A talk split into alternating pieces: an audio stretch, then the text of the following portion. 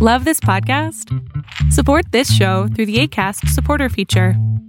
It's up to you how much you give, and there's no regular commitment. Just click the link in the show description to support now.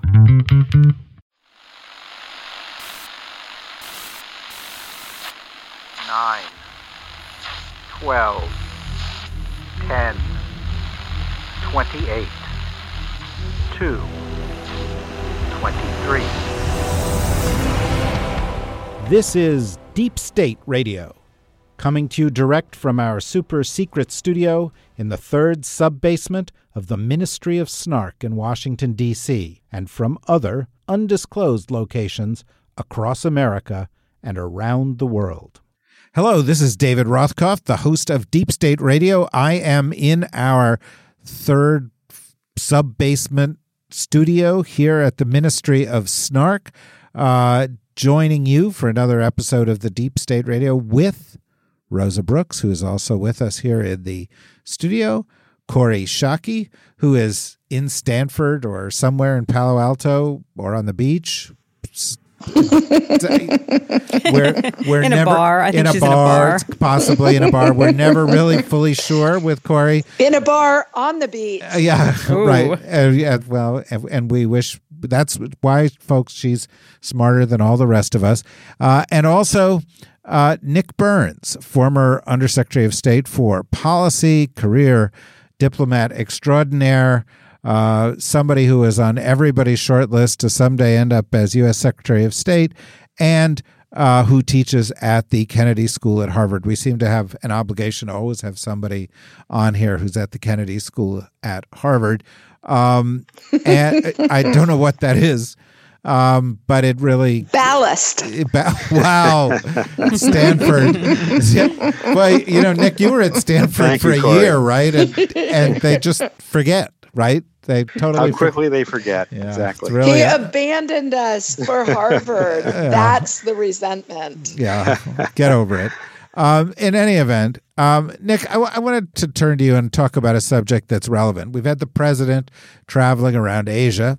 Uh, he has been uh, dealing with a host of extraordinarily complex issues the North Korea nuclear issue, regional and global trade issues, the rise of uh, China, uh, our, our security, and our political relations in the region. Uh, and yet, he has been deliberately doing this with at least one arm tied behind his back uh, because, as was announced shortly before he left, uh, the gutting of the State Department has really, really accelerated, and that 60% of, uh, or something approaching 60% of career foreign service people had resigned during the course or by by uh, uh, this point in the year uh, that they were now doing buyouts to try to get even more of them that there are still a host of key offices that have not had appointments made to them. And then as the kind of cherry on top of this whole uh, um, clear policy the president said we don't really need them. It's all about me uh, and nobody understands this world better than you do. And and to me, this is an outrage, um, but it's also a national security risk to the United States. And and I thought perhaps you could start us off by talking to us a little bit about why you may or may not agree. Well, thank you, David, and I'm happy to be with you and uh, Rosa and my good friend Kori in Stanford. Um, and thank you for the very kind introduction. Way too much pressure. But let me just say this I started as an intern in the State Department in 1980. So 37 years ago. I was the lowest ranking person in the U.S. government. I was an intern in Nouakchott, Mauritania, in our embassy there. I, I go back that far to the Jimmy Carter administration, and I've never seen morale so low in the career diplomatic service as it is today. And of course, like like everybody who's worked in the State Department, including everybody on this call, we all have friends, and we hear from our friends constantly. And people are resigning. Sixty percent of our, I think, career ambassadors, data is a data point, are, have have left since, or been fired, by the way, summarily fired since January. Um, and the State Department, I think, the, the the civil and foreign service officers don't feel they're being listened to. The administration is trying to cut their budget by 31%. We're a very small government agency. The total number of American diplomats in the world of all stripes is about 10,000. That's two heavy brigades in the U.S. military. And on top of this huge budget cut that Secretary Tillerson wants to, and, and President Trump want to impose in the State Department, there's been almost a deconstruction of the State Department. Some of our most senior people were just told they were going to leave. They were fired in January and February and March. Others who who were given no opportunity to serve resigned on their own accord. But we've lost in Christy Kennedy, in Victoria Nuland, in Tom Countryman, in Pat Kennedy, you know, some of the best people we've trained for 30 and 40 years uh, for the United States. And these are nonpartisan people. They've served Republican as well as Democratic administrations. No prior administration has suspected that they're partisan because they're not partisan. But somehow the Trump team came in and just felt that the State Department wasn't to be trusted. And, and the larger problem here is, and you said, you talked about the, the president's trip. When the president went to Asia this, this past 12 days, he did not have uh, an assistant secretary of state for East Asia, which is normally the senior person in the government occupied with that region on a, from, from a diplomatic perspective on a daily basis. Did not have an American ambassador to South Korea did not have an American ambassador to Japan. We're 11 months into the administration. I can't remember any prior administration so unprepared to practice diplomacy because they failed to fill the positions. And my final point, David, would be the larger problem, and you put your finger on it, is that President Trump does not appear to be adaptive. He doesn't appear to have learned in 11 months on the job as commander in chief that diplomacy, that he's the chief diplomat, and that he needs to have senior people behind him who can help him, and they will help him if given the chance. And when he when he said to Fox News just before he left from the trip, when he when they asked him, "Why haven't you filled these hundreds of positions in the State Department? Nearly the entire senior leadership is vacant." He said, "I'm the only one who counts." I mean, imagine the arrogance and, frankly, the ignorance of not understanding that to have diplomatic relations with 194 other states requires people behind you so I think we have a leadership crisis. I know we have a leadership crisis in Washington from the president on down, but we certainly do in American diplomacy. And it's a sad, it's a sad thing to see because, you know, Americans should take so much pride in this department, which has been a jewel of the government, of the collective knowledge about the economics and politics and culture of other countries is second to none. And now people are leaving. They're leaving at the junior level, the mid level, and the senior level because they don't see a future because they're not being respected. So that's my sermon today on the on the state of the State Department. So can I pile on to Nick's sermon? Pile pile pile on, yeah, absolutely. Uh, so a couple of things. Uh, the first uh, is that uh, you know, the figure is getting a lot of attention in the media that 60% of our career senior diplomats have resigned. As Nick points out, that's only three people right? So of the so, career ambassadors, you know, the, the, the very highest level. Excuse me. People. Yeah. So so one thing that is insane about that is there are only three of them, only five of them in the entire diplomatic corps. That tells you the magnitude by which we underinvest in American diplomacy, right? Those are the equivalent of general officers in the American military. And yet we only have five of them, and three of them have been forced out. So, so before I go on to the fact that President Trump is decimating the diplomatic corps, the starting point is it's too small, it's under resourced. We we ought to grade the effectiveness of the uh, of the agencies of the American government by how much do they protect and advance our national interests by per dollar or per capita investment. And if you do that, the only people who should who have the honor of standing ahead of the American diplomatic corps would be the five guys in the Department of Treasury who figured out how to track money back to Banco Delta Macau. Uh, five years ago, right? Like what the American State Department does is hard, dangerous work. And they do it incredibly cost effectively, and they do it incredibly patriotically. And they deserve to have all of us mm. defending them. Well, I also think, Rosa, that one of the things that's missed sometimes by these kind of out of government types who have these theories about where we're going to cut back and you know what we don't need and that the state department is all a bunch of guys and you know top hats and and tails. Uh, which by the way it nick, is, it nick is, is wearing yeah. top hat and No, no, tails right as we speak. Um, but Not quite, David. it's just it's just just the kind of David, guy David, the error in your logic is thinking that is foreign service driven and not Kennedy School of Government. wow wow um, yeah well it's the plutocrats redoubt. oh my gosh. Um, well, we can come back to that, but but the error I think is in thinking, you know, of of a certain kind of a role, whereas it's actually impossible for the White House and the Defense Department and the intelligence community to actually do their jobs without having embassies and people in embassies communicating.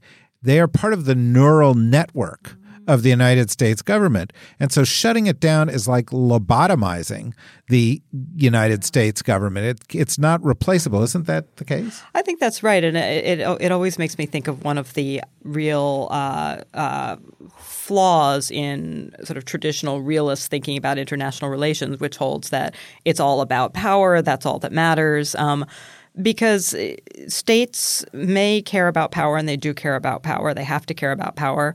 But states are made up of human beings too. Uh, they're made, you know, big states, small states, little states, powerless states, powerful states are all made up of human beings, and those personal relationships actually can matter enormously. That the, the, the people matter too, you know, and the, the people matter because it's people who communicate with other people, it's people who explain things, it's people who interpret things, and sometimes it is just the personal relationships that help grease the skids in all kinds of ways.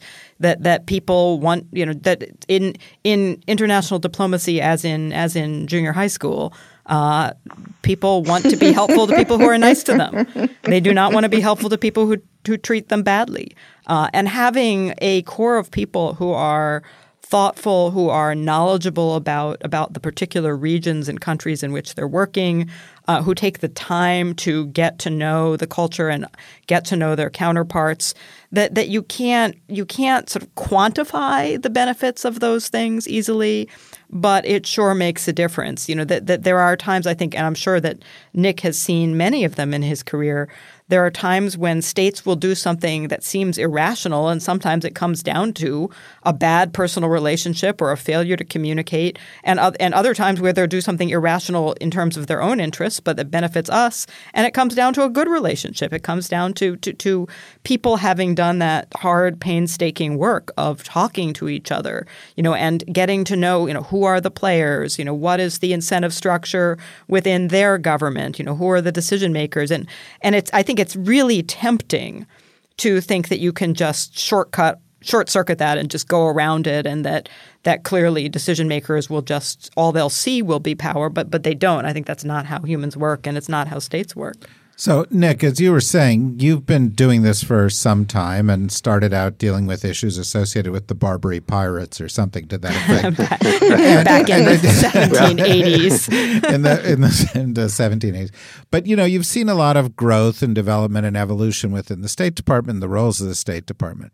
Now, all of a sudden, there is this rapid atrophying of the top and this deep demoralizing state that has set in. And I have to say, everybody I've spoken to at the State Department, I speak to somebody from the State Department almost every week, sometimes many times a week, is saying the morale is the worst it's ever been. And so the question becomes how long will it take to recover from this if a president wants to recover? How, you know, what is the lasting consequence of this seemingly deliberate policy to um, marginalize the United States Department of State? I think it's going to cost us for a long time, David. Um, I, I, gave you the example before of a, a, an ambassador named Victoria Nuland. She's a very close friend of mine. You know, it took Victoria 25, 30 years to be fully trained in Russian language, to have the variety of experiences to become our ambassador to NATO and then Assistant Secretary of State for Europe. She ran our Europe policy for four years under President Obama. She served on Vice President Cheney's national security staff. I mean, it's, it's not uncommon for foreign service. I mean, it's very common. It's universal that we work for both parties. And and and Toria is an example of that. You can't when when Toria left the foreign service in in January because she didn't. I, I won't put words in her mouth, but I mean, I don't think that she and others felt there was a future for them in the Trump administration. You can't replace Victoria Nuland in five months. It may take a generation to the next 20, 30 years to produce the next person with that combination of skills, language, area experience. She went through the end of the Cold War. She went through the period of our revival of relations with Russia. She went through 9 11. In fact, we were together in Brussels at NATO on 9 11. And that the next Toria Nuland that comes from the Foreign Service, you know, we'll see that person at the highest levels 20 or 30 years from now. But if they're leaving at year 5, 10, and 15 as junior mid, mid, mid-level officers, then it delays that process and we have huge gaps ahead in 2025 and 2030 and 2040. For a small government agency eh, that, that invests in people over the course of a professional lifetime, I mean, you just can't afford to lose this number of people. And what we haven't talked about today is that is the intake of junior officers. I'm I'm going to uh, Kori and I both teach it um, at universities where we're encouraging our graduate students to go into government, um, and yet the State Department is going to take in about maybe one quarter or one third of uh, the number of people in 2018 that we would normally take in. We're going to see ramifications of that 10, 20, 30 years from now. So I guess, David, you know, reflecting on this conversation, I think everybody listening to it knows the United States is the most important global actor in the world. We're the strongest economy, strongest military, the most influential country politically. When we opt out, when we decide, well, we're not going to fully fund our diplomacy, and Kori's made that point about how underfunded we've been, or we're going to opt out of the climate change agreement and maybe opt out of the Iran nuclear agreement and we're going to take ourselves out of UNESCO, and we're not going to have join any trade agreement. I fear, you know, following the president's trip to Asia, that we are already being overtaken in global influence, certainly by the Chinese in East Asia. And I worry about our global credibility, and it comes back to underinvesting in people and not believing in diplomacy. And the last thing I'll say is I think the people who understand us best, we diplomats, are the military because we serve with them, we work with them hand in glove. You can't have a successful American foreign policy without the military and diplomacy being intertwined. And um, you remember when Secretary Mattis said, "Yeah, if you know, if you if if if we don't have diplomats, I need more bullets." He understands the value of diplomacy, so uh, I think we have to reflect upon this as a country. We need attention to it. The president needs to turn around and understand how important this is for him as well as for the country. Again, Kori, for me, it seems to be much larger than even Nick has stated it in the sense that um, it's not just about diplomacy, not just about the size of the State Department, not just about the quality of the people that we've got or the connections that gives us in the world, although those are all profoundly important things.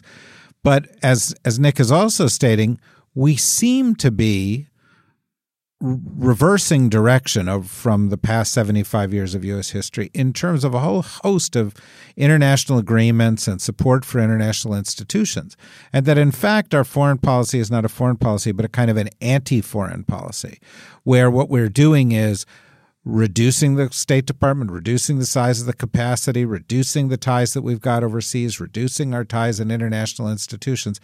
This is full retreat uh, this is this is a reversal. Uh, and there's a tendency to say this in every administration. Oh, Obama's not working hard enough here, or Bush has undermined our relations there. But we've never seen anything like this, have we? I turn to you because I think if we have, you'll remember that in 1813, right in the middle. um, so uh, let's see. I can think of one historical precedent for the kind of decimation we have seen when uh, 50% of the officer corps uh, took up arms against the federal government, and and a former Secretary of Defense became the president of an enemy nation. Uh, but but that was the American Civil War, right? and uh, absent that, there's not a precedent I can think of for the way President Trump is is actively diminishing America in the world, in uh, in disassociating us from the values that create America's soft power and the receptivity other countries have to what we're actually trying to do in the world to um, submitting a budget that would not only cut American diplomacy by 31%, but that has wildly um, out of uh, wildly out of proportion, but also uh, wildly unreasonable expectations that anyone in the Senate's going to vote for this budget.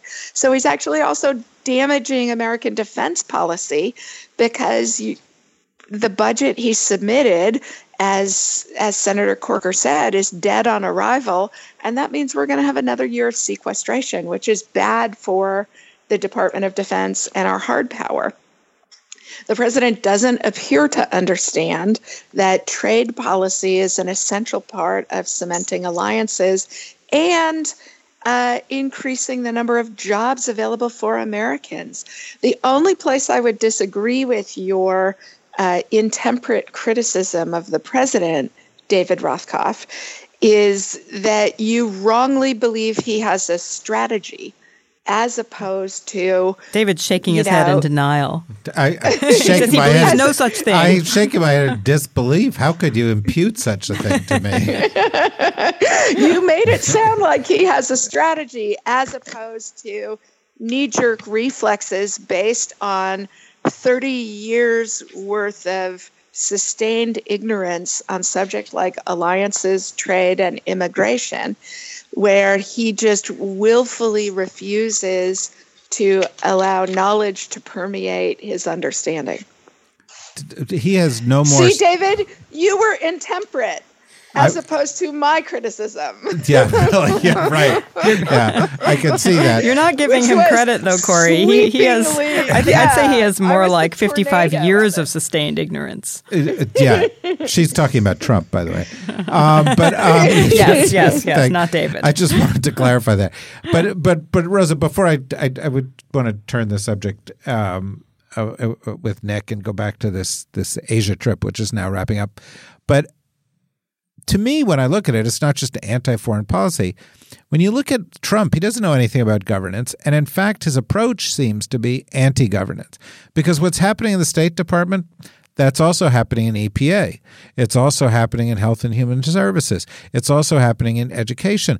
It's also happening with the undermining of morale and and and support for the intelligence community area after area after area, with the exception of the military, which I don't think he really quite understands what's going on there, but with the exception of the military, in all of these areas, Trump seems to be saying, I don't need the government.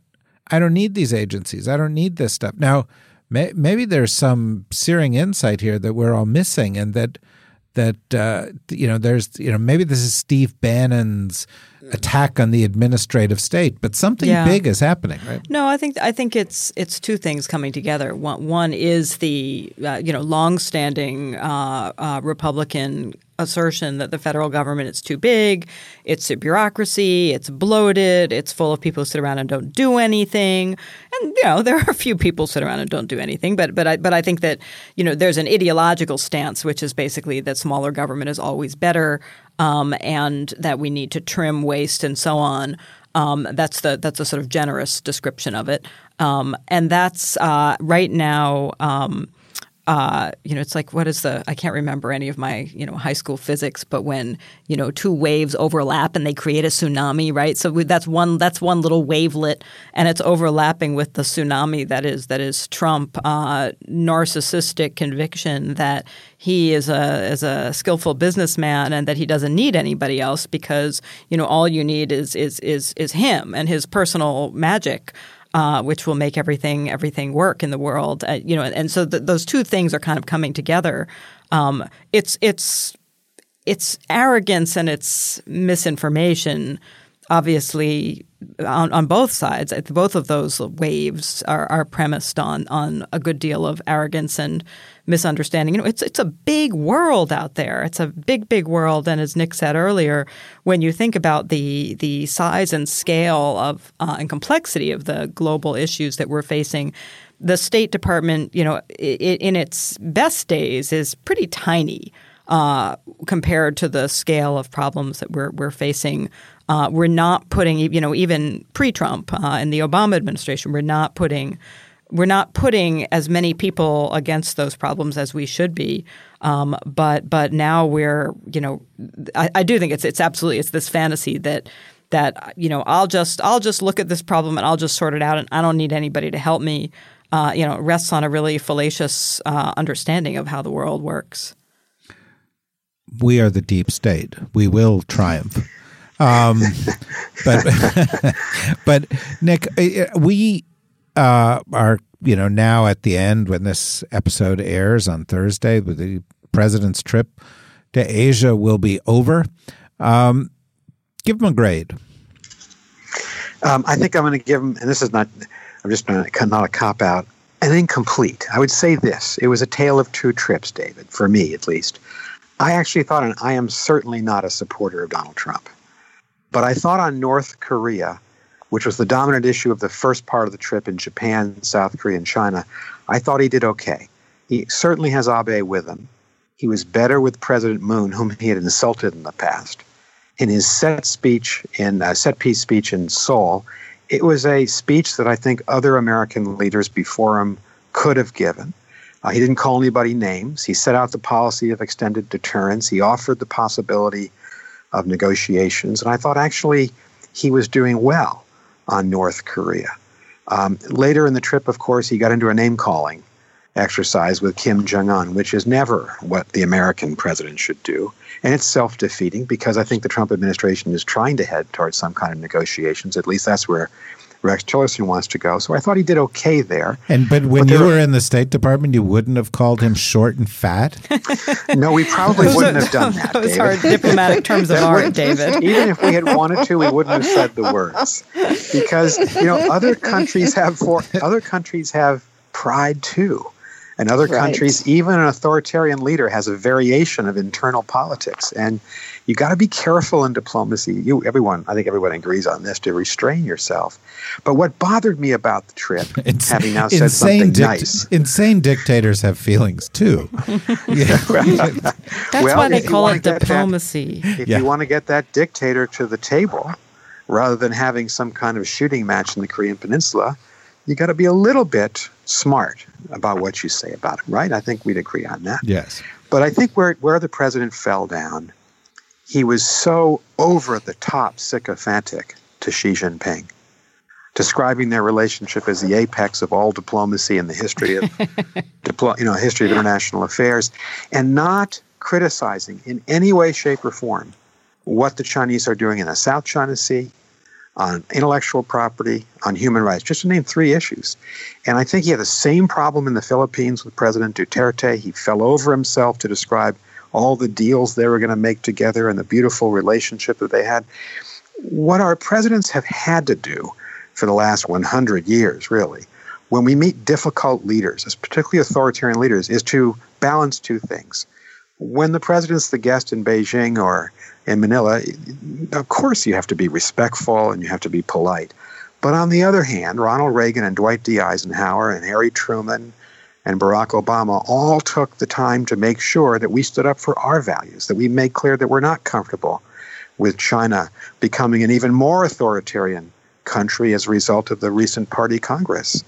And certainly to raise issues that are of, importance to all of our allies, like the South China Sea and Chinese assertiveness there. So I think the president just didn't get the balance right in those places. And, and finally, with Russia, there's even no semblance of balance. I think the president's probably the only se- senior figure in the United States, in the entire government, who actually doubts that Putin uh, launched a major assault on our electoral process. And then, the, and then by implication, again, to take Putin's side versus the nonpartisan professionals that all of us on this call, on this podcast, have worked with. People in the intelligence community are largely, there are hardly any political appointees. They're almost all career civil servants. They serve both parties. And for the president to take Putin's side, a KGB officer's side against our intelligence community, well, you heard what John Brennan and Jim Clapper had to say about that uh, over this past weekend. It's really reprehensible what the president's doing on Russia. So I would give him a failing grade for the trip based on everything I've just said, with the exception of, I thought, a fairly good beginning on North Korea. Well, that's how they grade at Harvard, Kori. How do they grade at Stanford? well, I, funnily enough, just finished grading midterm exams for my Thinking About War class. So I am primed to say that the president is a C student for his Asia trip. And that's being extremely generous. And here's why. Uh, yes, he did get the South Korea piece largely right. Um, but uh, the degree of difficulty of getting the South Korea piece largely right, let's be honest, is pretty low. Um, and at, I agree with all of Nick's assessments that that um, that the president appears to be distracted by shiny objects and large military parades and didn't doesn't actually seem to have accomplished anything in any of the places of this trip with the with the one exception of the meeting of the quad India Australia uh, Japan and the United States. I noticed in today's news clippings that the Trump administration failed to get the South Koreans to agree to participate in the US Japanese naval exercise that's going on right now, or to agree to participate with the Japanese in a one going on. Uh, another one coming up that's not bilateral. So we're not making any progress in getting the South Koreans to be serious enough about the defense of the Korean Peninsula such that they can work with the Japanese. Um, the disgracefulness of the president's uh, trade uh, talks when he was in Asia, or comments on trade when he was in Asia, and the disgracefulness of his bilateral meeting with President Duterte and also with the Chinese and also with the North Viet with the Vietnamese, excuse me, being unable to speak the language of American values or human rights. I just don't see what he accomplished. So I give him a C for showing up and for not blowing the South Korean parliamentary speech. But but that's a solid C. Oh my God. This is what's happened to graduate school grading in America, exactly. folks. This is grade inflation. Yeah. You get a C for showing up. Um, let us hear from the Associate Dean of the Georgetown School of Law. That's you. Yes. Grade. oh, you want a grade from me? Oh well, yeah. I'm going to go with uh, D minus. I think that's better. Whoa. yeah. Whoa. what? Do you want to explain it, or no? I, I mean, I, mean, I think, think, it's obvious think, on the face. I think it's obvious on the face. I would be repeating myself. Uh, I think Kori, Kori, in keeping with her generally kind and loving nature, is being much nicer than I would be. Well, I have to say, uh, I'm going to give myself two votes because I'm usually a professor at Columbia. you don't believe in democracy. No, no, because I'm usually a professor at Columbia, but this year I'm teaching at SAIS. Oh, so you definitely get two votes. I That's definitely fair. get two votes, and I'm going to give him an F. Um, oh, that was being nice. I said D minus because he did show up. The greatest achievements he had were um, showing up and not screwing up um, his Korea policy for part of the trip. But he did offset that by actually screwing it up later on. Uh, and when you add into it the cozying up to Putin, the attack on foreign soil of leaders of the intelligence community, uh, the uh, uh, cozying up to Duterte, uh, the cozying up to Xi Jinping, the failure to, I mean, the complete flip flop he did on trade policy with China in China, um, the fact that all the nations of the region took this moment to okay TPP as a kind of big fuck you to the president of the United States. Um, that for any other president, you know, we wouldn't give him this one sort of Trump great advantage, which is he didn't cause a nuclear war. Yay, he didn't cause a nuclear war. So we're going to give him a passing grade. So I give him an F. So you guys can go and figure that out. Now, there's one other thing I want to address here in the last remaining five minutes of this. Um, and that is, Nick, I remember the very, very first time we met a long time ago. Uh, all you could talk about, you were with, we were with Tony Lake actually at the time, and all you guys Right. could talk about were the Boston Red Sox. And I've come to realize over Yawn. time, yeah, exactly, Kori. I've come to realize that that is code. That meant I went to Harvard. And that is one of these things that happens in No, Washington. no, no, no, oh, no, no. I like the Boston Red Sox. You know, that's like, you know, I was in what it I was in Boston for a while, and you know, you know, it's it's No, I actually, in my case, I actually grew up in Boston, outside of Boston. So um, I've been a lifelong fan of the Sox. I went to Boston College undergrad, Catholic Jesuit There you go. college, not Harvard. So well, okay. I'm No, going no. to give So you. there, David. I'm gonna- that, I'm gonna give you you credit. to claim moral that's what superiority. Yeah, well, no, I just, you know, I just wanted to resolve this. I mean, Kori has this good, solid uh, St. Louis Cardinals thing going on. Um, and I grew up near Yankee Stadium. I can't help. I'm sorry, Nick, but I can't. Well, help everyone has a failure, David. Yeah, I, well, I got pl- I got plenty of them, but I am a Patriots fan, and I was delighted to see them. You know, get, getting up to last night. seven to two, big victory, and that's a good thing. We never really discuss any of your athletic affiliations. I'm a Rosa. Yankees fan, David. I Are grew, you? I, as a small child, um, I had a whole uh, uh, sort of scrapbook full of Yankees clippings I would cut out. I had a baseball card collection, and my ambition until I was eight was to be the first uh, female pitcher for the New York Yankees. And and, and ambition Good, is, is a, planet was shattered by a little boy named Peter McPartlin who told me cruelly that girls could not be major league pitchers, and I was forced to become a law professor, which which I've regretted ever since. but I'm still a Yankees fan. And I have to say, I'm sure Nick, as a Red Sox fan, would support you becoming a pitcher for the Yankees. Oh, I'm pretty good. I would, I would, I could have been a contender.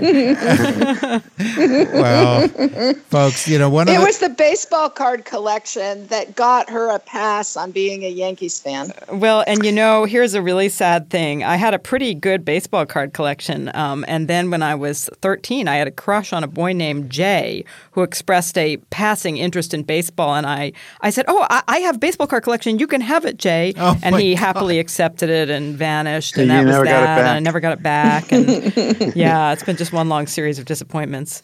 right. Rosa, did you know that Fidel Castro actually wrote a letter to the Yankees as a teenager asking for a tryout? All of history would have, Would have been so would have different. Been completely different Right, if if, the. Yankees had had the foresight to draft him. Me and so Fidel. Me and Fidel. Alternatively, uh, he was never a good enough pitcher to pitch for the Yankees. That's they should have okay. just warehoused him someplace in Single A and saved us all the trouble. Exactly, Kori. Well, but there were other turns in history, and of course, the Red Sox did trade that pitcher Babe Ruth back in the day, and that did We're still paying for it. that. You know, David, that was such a gratuitous shot, by which I mean to say, well done. Thank you very much. well, Nick, as you can see, we take it things very seriously here in the deep state. We're very glad that you could join us for this episode. Perhaps you will come back and join us again sometime. Uh, Kori, Rosa, thank you very much for this episode of Deep State Radio. Everybody, come back next week for our special Thanksgiving editions of Deep State Radio, whatever. I don't know what those will be, but, you know, something delightful. And uh, uh, we'll see you again then. Thanks very much. Deep State Radio is a production of the Deep State Radio Network, a division of TRG Interactive Media. Our podcast today was produced in cooperation with Goat Rodeo Productions and was supervised by Ian Enright. Join us again for another episode of Deep State Radio. If you don't, we know where to find you.